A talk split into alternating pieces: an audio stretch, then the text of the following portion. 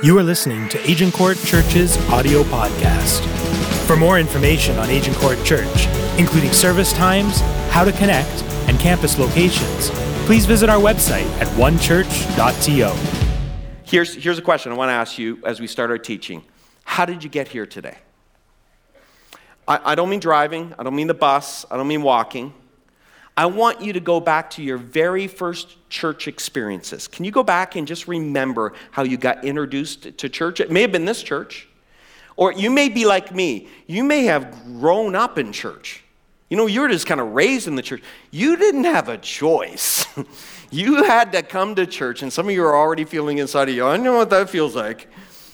Or maybe you came into church later in life, maybe as an adult or a young adult or a teenager. Somebody had an opportunity, they introduced you, and that became part of you got exposed to a church. Might be in a different country, might be in a different province, it might even be from a different era of church. But remember those first moments and what church felt like. Just remember the feeling of the experience you had when you first came to church. Because here's the truth wherever you first experienced God or church, that shaped your idea of what was spiritual and what wasn't spiritual. So I grew up in a church that really the feeling I had all the time is that it was very serious and very solemn. So I took those two attributes of being serious and solemn and I equated them to everything spiritual. If it's truly spiritual, it's serious. Or if it's truly spiritual, it's very solemn. In fact, you may have even been in a more aggressive church, one that someone might say, hey, wipe that smile off your face. Don't you know you're in church? Usually it's not that overt, though. It's more nuanced. Maybe in the church you grew up in or you first experienced God, you looked around and people just seemed upset. They were upset about the world and what was going on out there. They were filled with worry and fear. There was a seriousness about it. And because you experienced that early and often, what happened was you began to see spiritual things as serious and solemn and, and, and staid, and that really the idea of celebrating, laughing, or smiling, that wasn't for church. That wasn't part of the church plan. Here was the problem, though, if you're like me growing up in church, you start reading the Bible. And you start reading things like the, what King David said I was glad when they said unto me, Let us go into the house of the Lord and worship. I was excited. I anticipated this moment. I was pumped when they said to me that we could go to the house of the Lord and celebrate. But for many of us, that's not our church experience. In fact, some of us would easierly, uh, we better acquaint going to church with going to the dentist. Let us go to the house of dentistry. I know, I know we have some dentists in this church and dental hygienists, and can we all say we love them? We love you. I know it doesn't always feel that way. I know we are not really always happy to see you, but we love you. Thank you for the work you, you, that you do. But, you know, we don't want to see you, though, all the time. A lot of people's church experience is a little bit like going to the dentist. Uh, someone made you go. Someone made you go to the dentist. You know, your parents made you go. Someone made you go to church. Some people go to the dentist because it's the right thing and you have to do it. It's just the right thing to do and it's something you know you should do. Some of us end up going to church for those same reasons. It's just the right thing to do, or we feel like we have to go to church. I know when you think of church culture, you don't often think of dentistry, but I do.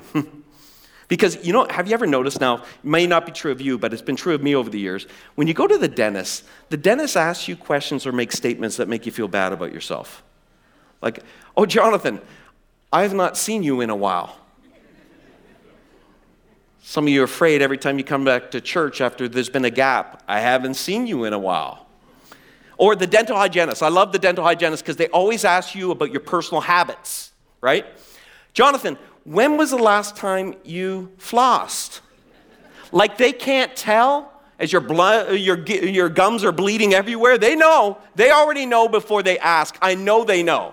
When I was younger, I used to think in my mind, I, I never had the guts to do it, but I wanted to say, when they said, Jonathan, when's the last time you flossed? I want to say, well, well you probably know better than I because it was, you did it. You know, it's been that long. It's been that long. And we end up in dentistry a little bit like in church, feeling a little bit of shame. And then we, we lie. We lie, don't we? You know, we give them money and we say, oh, I'll be back soon. yeah, soon. Here's the deal when it comes to church and, and even dentistry, and why I'm kind of paralleling them just as a joke. A lot of people won't see the dentist until they can no longer avoid the pain. Because they don't like the way it feels. The kind of fear or the, the feeling of the office, the smell of the medical equipment. You know that smell, you know it? The sound of the drill in the background.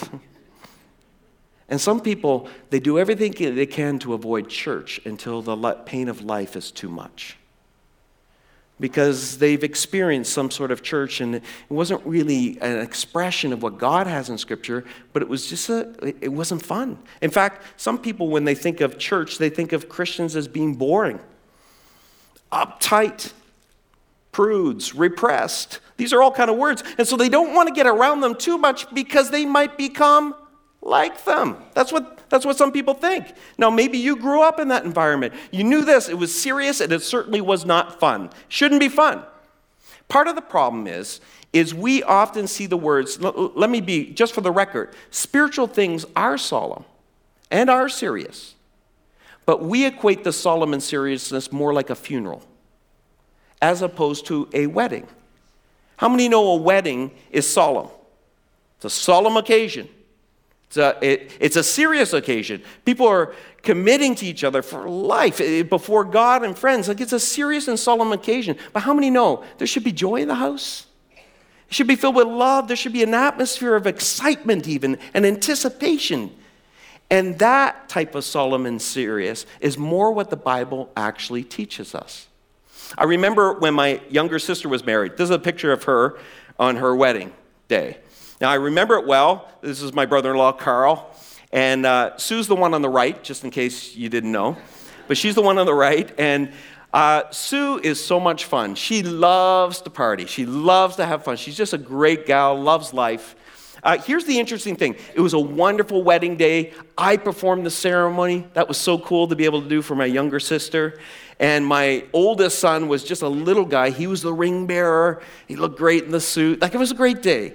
Then we had a reception at our church we grew up in right after it. And then we went home. And I thought, that was it, right? But oh, later that week, someone said to me, Hey, how come I didn't see you at the party? What party?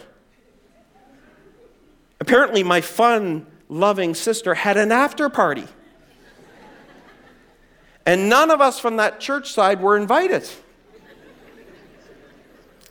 And I can't say I blame her because there was dancing at this party. In the culture I grew up in, we all knew where dancing led. dancing led to the death penalty. Did you know that? You know, first you dance, and then obviously you'll fall into a life of drugs, and then you'll probably start dealing drugs. Then there will be an incident, someone will die, you're on death row, all because you danced. That's how it works. Slippery slope. That's how it worked. So, so I mean, uh, friends, we all know people that we really love and respect, but we wouldn't ha- invite them to our party. Because somehow they would bring down the tone just by being there.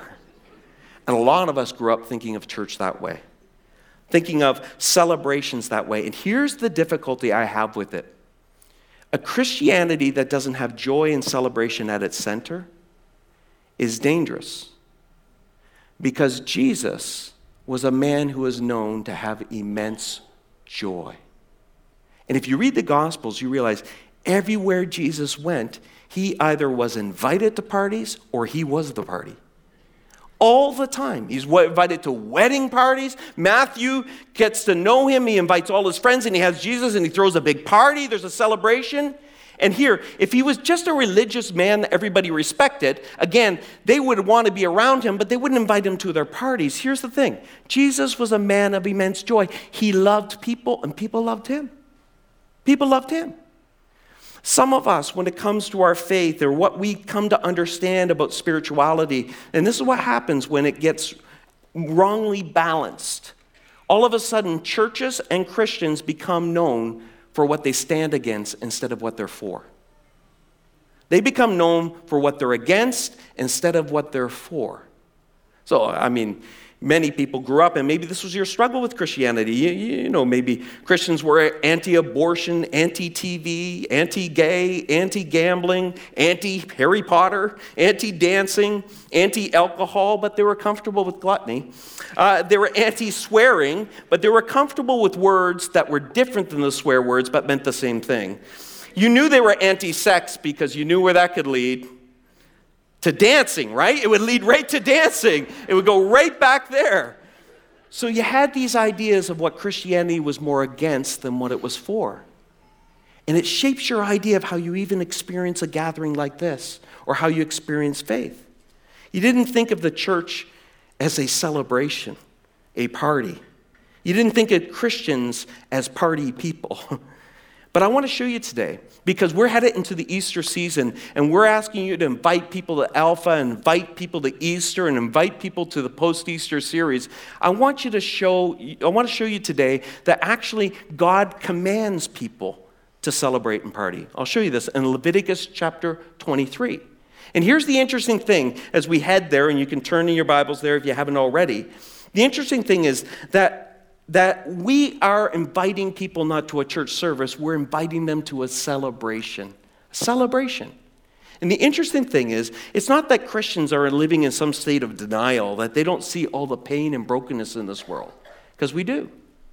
And we are to be people who fight for justice, walk humbly, but we do it with a spirit of joy. Here's why because we know what God has done for us in Jesus we know what God is doing right now, who He is, and we allow that to fill us with faith for what God is yet to do. That God will do what He's done in days gone by because He's the same yesterday, today, and forever.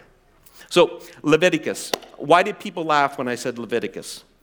Leviticus is, now, just so if you're new to church, people around you, there's a lot of people around you that start the year out trying to read through the Bible.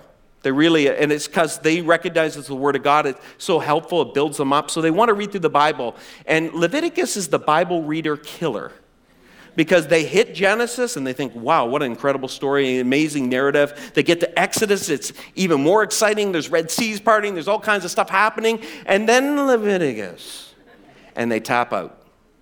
Here's why because Leviticus is a book of laws, book of commands, in an ancient culture that's very difficult to navigate in our modern minds how it worked. But it was during a season when the children of God were journeying through the desert, God gave him some commands in the book of Leviticus. And we're going to see in this passage there are seven parties, seven celebrations, seven festivals that God commanded his people to keep yearly. Let's start in verse 1. Leviticus 23, verse 1 says this And the Lord said to Moses, Give the following instructions to the people of Israel. These are the Lord's appointed festivals. Who do the festivals, the party belong to? The Lord's. Yeah. See, you're, you're awake. These are the Lord's appointed festivals, which you are to proclaim as official days for holy assembly. For holy assembly. So, recognizing right from the beginning that these are appointed days, they're scheduled. In fact, when you do the math in this Jewish calendar, it's very interesting. All seven festivals totaled up was about 30 days. Then, if you add in the Sabbath, because the Sabbath was supposed to be a weekly celebration of God's faithfulness, God, giving gratitude to God and expressing worship for where God is taking us. There is a weekly day built in. If you total those up, plus wedding and birth uh, uh, celebrations that were all part of this, this culture, it came out to three months of partying. Three months per calendar year of celebration. I mean, these people knew how to party.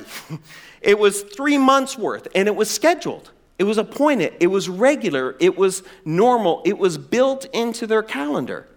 And they were made for holy assembly. There was something about us doing it together. One theologian, when reflecting on what God commanded in Leviticus chapter 23, he said this Party is sacrament. Can you say it together with me? Party is sacrament.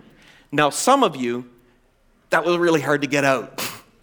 Not because sacrament's a weird word, it's just difficult to understand it this way because we, we have grown up in a solemn and serious environment, and I respect that. But here's what a sacrament is, especially if you came from a traditional environment, you already know this a, sa- a sacred act instituted by God Himself. So traditionally, the sacraments of the church would be communion, would be a wedding, would be baptism, a sacred act instituted by God Himself. So theologians would look at Leviticus 23 and say, celebration is a sacrament, party is a sacrament. This is something that God instituted Himself for people that follow Him. Look at, look at what else. Let's keep going because we're going to look at the seven of them in just a minute. But before we do, look at the significance of what is called the Sabbath day. You have six days each week for your ordinary work, six days for ordinary work, ordinary rhythms in life. But the seventh day is a Sabbath day of complete rest. What for? An official day for holy assembly. Very interesting, when we think of Sabbath, often we think it's just for a rest. But no, no, no, no. It, it's not so you sleep in and download the podcast of the message later. It's not that you, you, you can press pause, watch football on Sunday, and then, then maybe think about listening to the message later. No, it was like about gathering. It's not about the sermon, downloading the sermon, or, or playing your favorite worship song. I mean, you may be in moments in life where you, you can't get out. I get it. But there's something about the assembly coming together that is sacred that is part of how our faith is built, how joy erupts in us, how gratitude, and we're reminded of it. Apparently, gathering was kind of God's idea. Do you ever have a party by yourself? Yeah. I'm not, I'm not very good at that. Not very good at that. He goes on to say this about the Sabbath. He said, In addition to the Sabbath, these are the Lord's appointed festivals. Again, it belongs to God. The official days of holy assembly that are to be celebrated at the proper times each year. What, what I want you to see from this is very interesting about these parties. They're on the calendar, they're already scheduled, whether you feel like it or not. So, moment of honesty from all of you today. How many of you have ever gone to work when you didn't feel like going to work? Well, clearly, some of you have lived silver spoon lives because you've loved every day you've gone to work. You know, why'd you do that? Because it's on the schedule. It's something that doesn't matter how you feel, it's what you do. It's, it's what we do. And God knew this about us. He knew that we would tend to follow our feelings all the time. And if we only came and gathered in assembly for celebration when we felt like it, how many know life is tough at times? There's a lot of stuff that happens in times. We're not always up for it all the time. And if we did it only when we felt like it, man, some of us would, wouldn't be here very often. Instead, we do it because it's on the schedule and it matters. God knows this about us. When we do things that are good and healthy, even if we don't feel like it, good things always follow. Eventually, your emotions catch up with your experience. Eventually, that happens. So he talks about these things for holy assembly, and then he wants us to understand that these are moments where we take our eyes off of our difficulties. We don't discount them, but we shift our focus from all the stuff that's tough in our lives, and we focus our eyes on what God has done, what he's doing, and what he will do. That's a narrative you're going to see through all seven of these parties. You ready to look at the parties? Woohoo! Passover. First party mentioned in Leviticus chapter 23. It says this The Lord's Passover begins at sundown on the 14th day of the first month. Now, likely many of us are aware of this word Passover. Even if you're not familiar with church, you've probably seen Charlton Heston as Moses or someone in the Ten Commandments. You've seen the movie, maybe. But this is in reference to a season where the children of God have been in slavery for several decades or several uh, centuries. They've been in slavery. Moses shows up and says, Let my people go. And Pharaoh says, No way. And in result, there are these series of plagues that happen. Uh, there's locusts, there's boils, there's the waters turn to blood. You, you, some of you would know that. But still, it didn't melt Pharaoh's heart. Pharaoh was still unwilling. But then there was the final plague, which was the, called the angel of death. And the people who had put the blood of the lamb on their doorposts, when the angel of death passed over, no harm would come to them. But some of you know the story. Pharaoh lost his firstborn son, as did many other Egyptians. And as a result, Pharaoh said, Get out of here. And he let the people go. And every year, for seven days, they would pause to party, to remember we were once slaves, and now we're free. God rescued us. God redeemed us. In the past, this is what He's done, and we never want to forget this, but they also look to the future, to a future rescue, for a future Messiah, a future deliverer. In 2 Corinthians chapter 5, verse 7, it talks about that future deliverer, the Passover lamb, the Lamb of God, Jesus Christ, a foreshadowing of what He would do.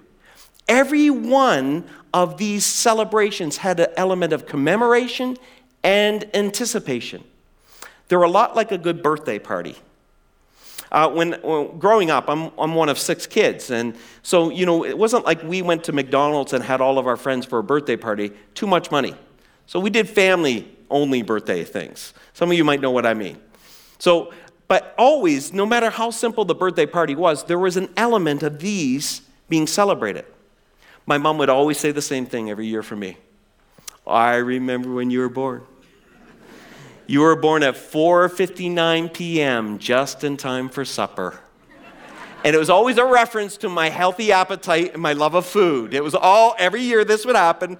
Then there would be a sense of celebration of the present. We're so thankful you're in our life. Not every year was that easy for them to say of me. But there was a celebration of the present. And then in our home growing up, we'd sing happy birthday and we'd always add to the end of it, and many more. How many of you do that? Yeah. Yeah, we're weird, but we did that. And we would, there would always be a sense of like, we're looking forward to celebrating many more of these with you because your life matters. Now, we are all busy, but we all paused to celebrate that person on their birthday. It was significant. And in all of these festivals, there's a sense of we look back and we remember the past. I, you know I love history. You've heard it many times over the years. You know, I valued those who've come before me. You know, I'm so thankful in this church. And if you got the lead pastor's email, you saw my little write up on Pastor Mulligan and Pastor Smith this week. So thankful that in this church we have the two previous lead pastors a part of this congregation. Wow.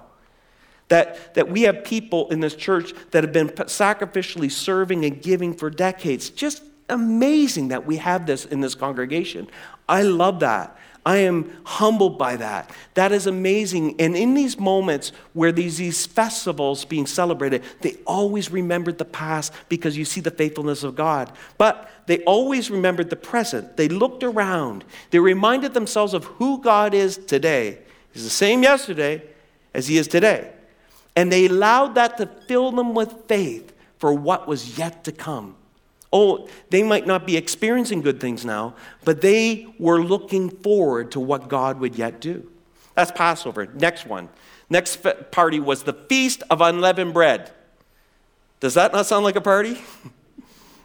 On the next day, the 15th day of the month, you must begin celebrating the festival. I love that. Begin celebrating.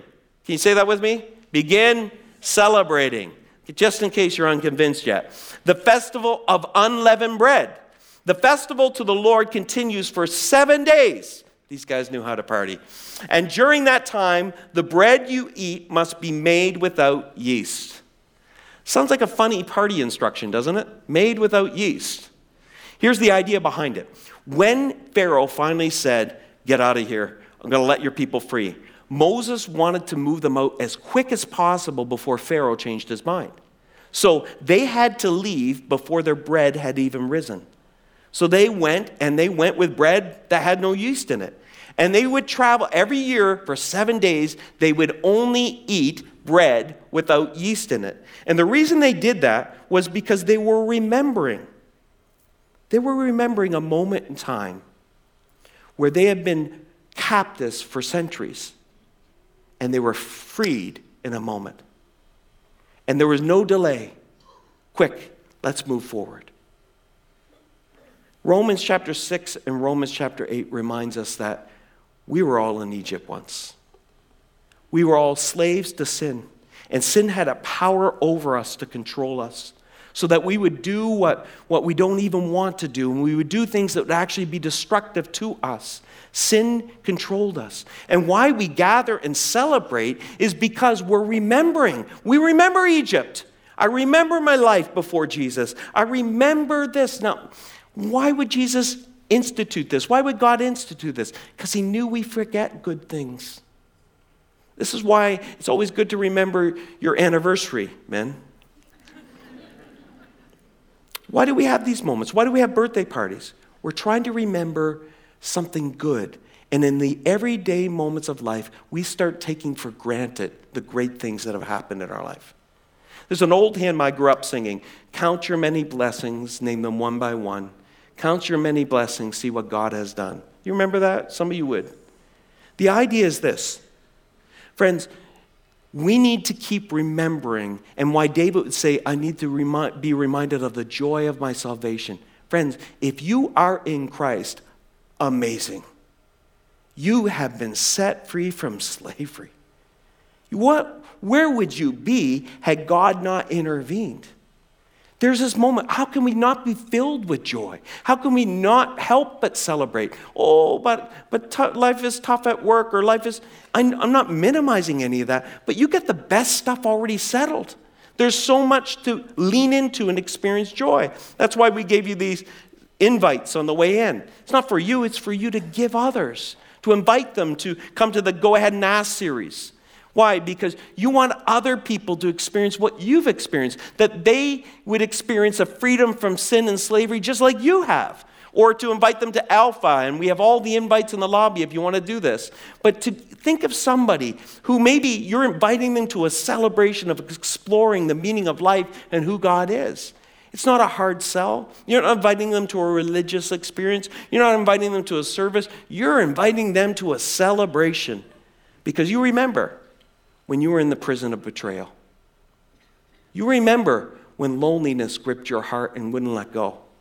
You remember when fear gripped you and wrapped its hands around you. You remember the guilt of the sin that you carried.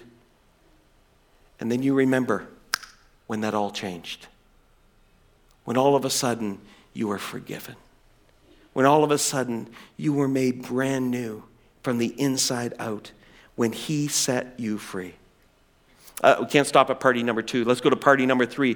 This is one of my favorites the Feast of First Fruits. Feast of First Fruits. It's outlined in Scripture there. You can read it on your own, but let me give you just a, a, a synopsis of it. In the Feast of First Fruits, everyone was commanded who had who was it was an agricultural uh, society whenever they harvested their first sheath of wheat they brought it to the temple without doing any more harvest. They stopped their harvest and they brought it to the temple, and the priests would wave it before God as a sacrifice. And this is so cool. You know what they were doing? They were thanking God before the harvest. They were thanking God in advance of seeing the harvest. It was a trust thing. It was a gratitude and trust thing that they were doing. They were thanking God well in advance. Now, this is hard to do. Because we are human beings, have you ever noticed we have a propensity to focus on the negative over the positive? I mean, that's why we love gossip, friends. How much good gossip have you heard this week? You know, hey, I don't mean to tell you anything, but I need to, want you to know this guy's an amazing person. Nobody goes around gossiping good stuff. They gossip the juicy stuff. Why? Because we love the juice. That's what it is. We have a propensity. Listen, uh, you could be critiqued once and you could get 10 praiseworthy comments, and what do you remember? You remember that negative comment over and over. It comes into your life, part of your narrative. And when we've experienced things negatively in life, we have trouble trusting God with those first fruits in our life. So uh, we did an offering earlier. Every time you give financially like that, or give of your time or anything, it's like you're saying, God, I trust you with my future, and I'm thankful for your provision. Even when it's tough, You're not waiting for your harvest. Sometimes you're doing it in advance of your harvest. Why? Because I trust God is my daily provider. I don't see it right now, but I trust I'm going to experience it. It's an incredible act of faith. But I know this because I'm the same as you. When something negative happens, I have trouble getting out of that spiral. Uh, a cu- couple weeks ago, I was driving home, been here late at night, and I'm driving home. I'm dri- we have two vehicles. We're blessed with two vehicles. They're old, but they work great. And we have, I have this car, and I was driving home. And the car was on empty, like below the E. below the E, because I'm a man of faith. And it stresses Shelly out, but I always feel like I know how much gas I still have left in this car. And I'm driving home, and I think to myself, I got to fill this. I'll do it tomorrow morning. And I thought, it's Saturday. I'm going to get up at 6:30. Now, why 6:30? Because Costco and I'm a member at Costco, has cheap gas, friends. Cheap gas. And I never get gas there, and I'll tell you why. Because the lineups are forever. They take, like, it's like, I'm gonna, whatever advantage I'm gonna save financially, I'm gonna lose idling my vehicle, waiting in line for this. But I know if you go early, there's no lineup. So I think to myself, I get up early Saturday, I think, I'm gonna, I'm gonna fuel both of my vehicles. I'm gonna save some money today. I'm gonna save some real money. So I get in the truck, which is our second vehicle, and I drive it down. I drive it down.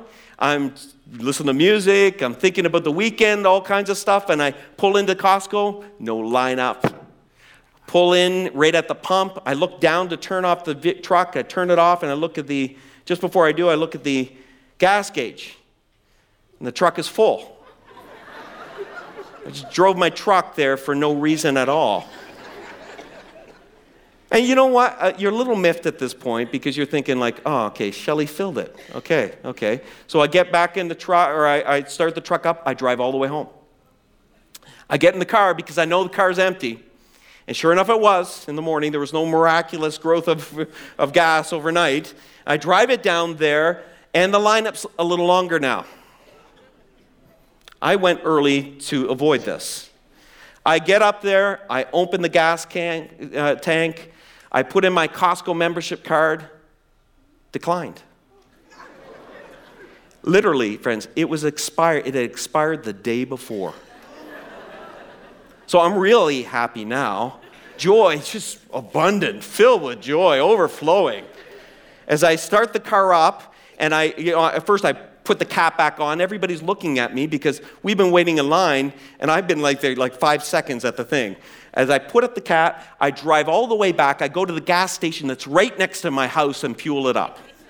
I've been up early. I could have saved like $3, and I didn't. I've driven both vehicles for no good reason. And you know what's amazing? How much that bugged me the rest of the day. Little negative thing happens, and all of a sudden it kind of it kind of colors the way I see everything. It's amazing when a little negative thing happens. You know, it's amazing how so many things don't go well for you, how hard life can be. Here's what happens to all of us. And we expect something, and when we experience something different from what we expect, there's a gap. And we fill the gap with all kinds of stuff. Fill the gap with disappointment, fill the gap with anger, fill the gap with negativity. Uh, when, when the disciples, when Jesus died, what, was that what they expected? Come to Easter, I'll, I'll, fill in the blank for you there, but, but let me tell you, they did not expect that. Even though he's telling them, they didn't expect this to happen, and they experienced something completely different than what they expected. What did they fill the gap with? Doubt, fear, worry, they ran. There was all kinds of things. They denied Jesus. They're incredible what they filled the gap with. The feast uh, of first fruits reminds us that when we experience a gap from what we expect in being a Christian or what we expect with God and what we experience, and this is what jeopardizes a lot of people's faith. They expect this from God. They expect because they're a Christian, this will happen.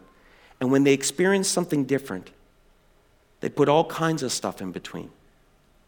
The Feast of Weeks reminds us of a party celebration where we choose. Here's the beautiful thing is you always get to choose what you put in here. You don't feel like you get to choose, but you always get to choose. And the Feast of Weeks reminds us Fill the gap with trust. Fill the gap with trust. Trust Him with your first fruits even before the harvest comes in. Because why? Well, it may not be what you expected, but you know this is true of God. God has been faithful in the past. Fill it with trust and allow God to experience something different in your life. How many, you, some of you have known the Lord a long time and you've suffered disappointment with God, and that's okay. You've been even angry at God, that's all right. But how many have lived long enough to recognize there have been moments where you doubted Him, where you were angry at Him, and in hindsight you look and you see, God saw me through it all. God saw me through it all. The Feast of Weeks, this party, reminds us to fill the gap with trust. That allows gratitude to build, that allows joy to erupt. Next feast here. The next feast is the Feast of Weeks. Nice name. Or the Feast of Pentecost. Now, Pentecost is a Greek word that literally means 50. Now, why it means 50 is it was 50 days after the first fruits feast party. All of the harvest was now brought in. You took your initial harvest, to the priest, but now you've, you've harvested everything. It's 50 days later. It's the day of Pentecost. It's the feast of weeks that happens at that point. And there's a sense of gratitude. You're thanking God for all that He's given, but you're also, it's also foreshadowing what God is yet to give. And in Acts chapter 2, on the day of Pentecost, thank you very much, the Holy Spirit is given. There's this harvest that happens and the early church's birth. Now, do the math with me. Jesus was crucified during Passover, just before the first fruits ceremony. He died and he rose how many days later? Three days later. How'd you guess that? Three days later. And then it says in the Bible, and you can track this, Paul does quite a bit of writing around this. Jesus, in his resurrected state, spent 40 days on earth with his disciples. 40 plus 3 is it's 43, just to be clear. It's 43. Then Jesus he went to be ascended to the uh, Father in heaven, and his disciples waited in the upper room for seven days, one week. 43 plus 7 equals, pardon? 50. 50. 50 days after they experienced one of the greatest disappointments of their life, Jesus had died. 50 days after harvest the Holy Spirit comes. He comes in power. He ignites the early church and releases the early church. And this festival reminds us that every time we gather, we are remembering all that God did for us. We are expressing gratitude for what He's doing right now and gratitude for who He is. But here's the difference we are worshiping God for what He is yet to do. Oh, for what He is yet to do. There's another party here. It's called the Feast of Trumpets, and I'm not going to spend long on it, except that the trumpet blast was a, an indication of the presence of God, and it's a foreshadowing of the second coming of Christ. And so we gather and we remind ourselves frequently that Jesus is returning again, because that's going to be a great day. And then the sixth feast, the Feast of Tabernacles. This is a great feast. Look at this. He says this On the first day, gather branches from magnificent trees. Not Charlie Brown trees, not those unmagnificent trees, but magnificent trees. Uh, palm fronds, I have no idea what that means actually. I didn't even bother looking up. Boughs from leafy trees, because we all hate the unleafy kind. Uh, willows that grow by the streams, then celebrate with joy before the Lord your God for seven days. Now, this one is rooted when the children of God are in the desert. They've gone into the desert, they've had to build temporary structures wherever they go, tents. And they build these tents and they would just collapse them, move along, collapse them, move them along, just out of branches. So they have this instituted party where they remember that, that for seven days they would gather branches and everything. They build an external structure. They would go camping for a week. And what they were doing is they're reminding themselves this is pretty neat. You're going to see a pattern here. They're reminding themselves at one time we were slaves, but now we're free.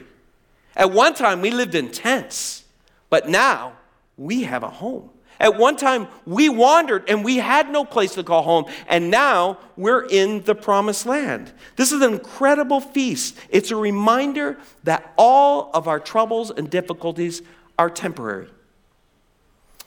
Can you turn to someone next to you and say, just temporary? Just temporary. This world is temporary. Our bodies are like tents that are temporary. We're not long for this world.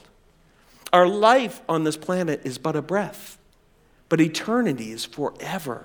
And we remind ourselves no matter what it looks like, this is temporary. This is not my eternal address. Heaven is my home. So, what a great feast to remind us to keep our eyes on what's yet before us. Do you notice the pattern, though, that's being developed throughout all these feasts? It's very similar. Party people practice gratitude. Every one of these festivals, every one of these celebrations, you are a person of gratitude. Party people practice gratitude, and gratitude is where joy comes from. See, some of us wrongly, we think of joy wrongly. We think that we'll be joyful people when? When I get that promotion at work, or when I get more, when I have more people in my life. See, we wrongly characterize it that we think that accumulation leads to celebration when in fact it's appreciation that leads to celebration.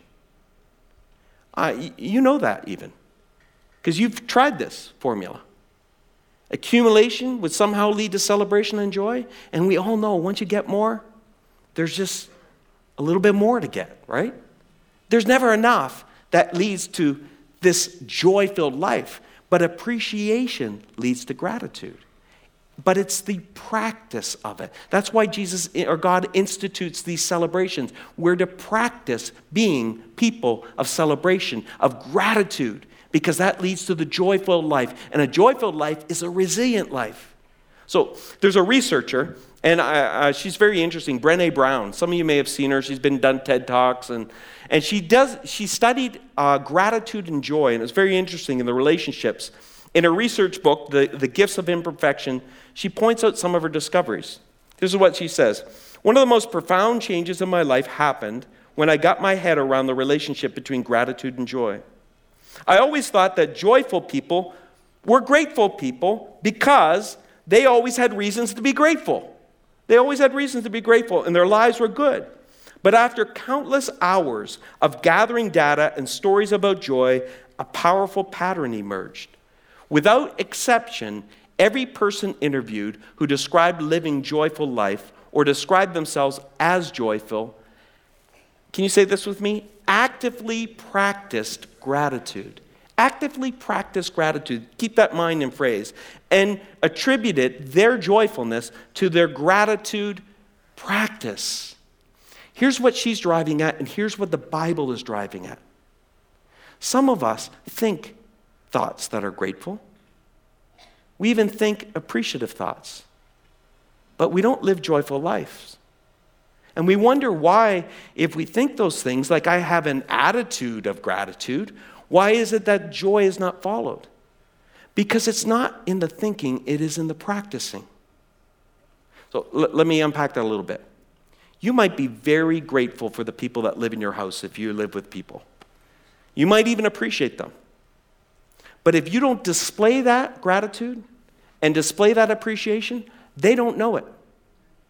And in fact, it is the display of gratitude that lets people know they are appreciated. It's not what you feel, it's how they feel. How they feel. And it's the same with gratitude with God. We could gather in a room like this. And well, yeah, I'm grateful. I'm thankful for God. I'm thankful for God. But we never display it. We don't participate in worship. We don't display it in, the, in, our countenance. Our words don't display it. We, we don't express it. And what happens in turn is we live lives that maybe are quietly grateful in some way, measure or another, but we wonder where the joy is. The joy is in the practice of gratitude, it is actually displaying it, it is actually expressing it to others and to God. That's where that joy comes from as we practice it and display it. So, you know, do you practice it? Here's the last festival, the Day of Atonement. Interesting festival here. This is all about forgiveness for sins. It's also mentioned in Leviticus 16, Leviticus 23. What would happen is God had the people bring two goats to the priest, the high priest. One goat would be sacrificed because there's a shedding of blood for the forgiveness of sins. The other goat, very interesting, and Pastor Keith has taught about that in, in this church before, but the, I think there's an illustration of a goat on the stage. Some of you are here for that? Yeah, you're laughing, you remember. But the priest would then put his hands on the second goat and ceremonially put the sins of the people on that goat. And the goat would be released into the wilderness, and the sins were gone. And the idea would be that's where we get the term scapegoat. That's where it comes from, the Day of Atonement. And so it's a funny celebration party. You even hear that in our modern sense, and you're like, that's funny. But in John chapter 1, verse 29, John the Baptist is baptizing people, he's teaching. And he sees Jesus coming. And turns to all of his crowd of followers and he says this Behold, look, the scapegoat. Behold the one who comes to take away the sins of this world. Friends, we are people of the party. We are people of celebration. We are people of joy. Why? Look at what God has done. Think of all the faithful moments of God in days gone by, not just to you, but generations before you.